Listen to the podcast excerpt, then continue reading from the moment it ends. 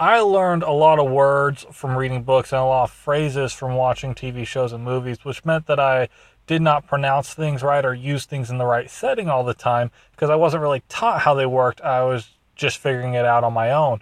Uh, for example, for about five years, I thought the word touche was pronounced touchy because I just read it. That's how I thought it was. Um, or I couldn't pronounce the proper uh, pronunciation of Depeche Mode, the band. Didn't know what that was, just knew that I liked the music of Depeche Mode.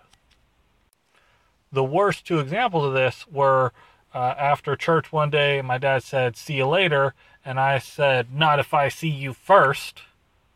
Because that always got a laugh on Seinfeld. Did not go over well with my parents, but was not nearly as awkward as when, upon seeing a uh, balloon animal sticking out of my stepmom's jacket pocket, I said, Hey, is that a balloon in your pocket or are you just happy to see me?